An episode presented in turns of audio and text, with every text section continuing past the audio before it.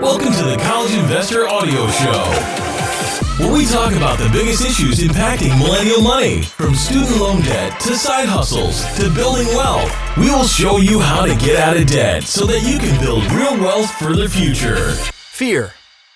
It's the number one thing holding people back from investing in the stock market. It's crazy how much fear controls money decisions. Today, on the College Investor Audio Show, how to overcome the fear of investing in the stock market. Let's get started. So, we recently surveyed the college investor readers on what's holding them back from investing. Uh, fear was talked about a lot. Here's some of the things that were shared. I'm uncertain about investing after the stock market crash a few years ago. I know I need to invest, but I don't want to lose money. I think about starting to invest almost daily now, but I just can't do it.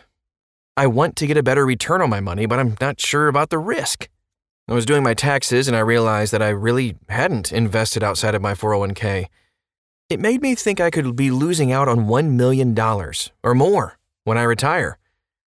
Do you see the common fear of investing trends? Losing money today, losing money in the future, risk, not knowing where to start.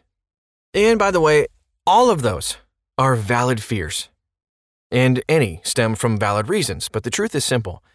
Not investing is probably the worst outcome of all, even if you don't realize it. So you need to overcome your fear of investing in the stock market. Well, first we ask the question why do you fear investing?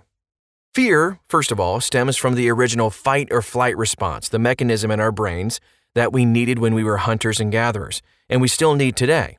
It helps us through overriding our senses to keep us out of danger. The feeling of fear overrides logic and other emotions, and it actually takes over your entire body. But how does this apply to investing? Because in today's society, not having money is as serious as not having food or shelter was in the Neanderthal days. Our mind knows that money equals shelter equals food equals safety. So losing money can cause huge amounts of fear. The trouble is this fear causes you to ignore logic. And you have to fight and battle with yourself to accept the truth. And that's just plain tough. We totally get it. But there are ways to overcome this fear, and there are some steps you can take today. First of all, accept the truth. That this is the first step in overcoming fear, accepting the truth about the situation. In our case, the truth is fear of investing. But what does that mean? Is typically a fear of losing money or a fear of the risk involved with your money. It could also be not knowing where to start, which just increases anxiety that you might make mistakes with your money. But the truth is, investing in broad index funds or the total stock market is the best way to grow your money over the long run, like 30 plus years or more. Over the history of the stock market, it has averaged an 8% return, which is higher than any other investment or savings account. The flip side is this if you don't grow your money by investing, you could run the real risk of not having enough for retirement. Then, all of your fears come true for different reasons. You just didn't invest. If your money only grows 1 to 2% per year, you will come up short in retirement. All of your fears will be realized when you're living on food stamps in your 80s. That's the truth. Nobody wants that. Well, let me show you. Investing if you invest 200 bucks a month for 40 years at an 8% return, you'll grow your money from $0 to $602,000. Saving, if you save 200 bucks a month for 40 years at a 1% return, you'll grow your money from $0 to just 22,000. Yikes. That's a pretty big difference. That's honestly a life or death difference you should be fearing not investing instead of the other way around. Here's the second step agree on change.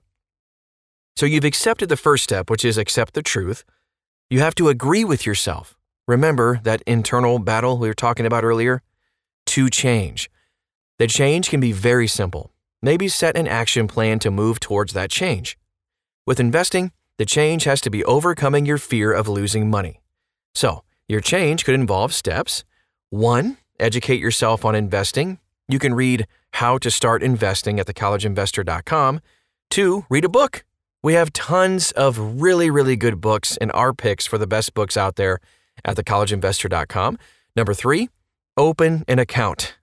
this is a crucial step. This could be your 401k, maybe a Roth IRA, or just a regular brokerage account, anything. And then number four, go ahead and deposit some money into the account, but keep in cash. Number five, then invest a small portion when you're ready.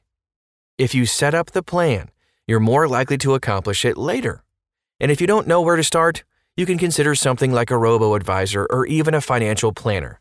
You can check out Vanguard's personal advisor services for a low cost option. We have a link at thecollegeinvestor.com.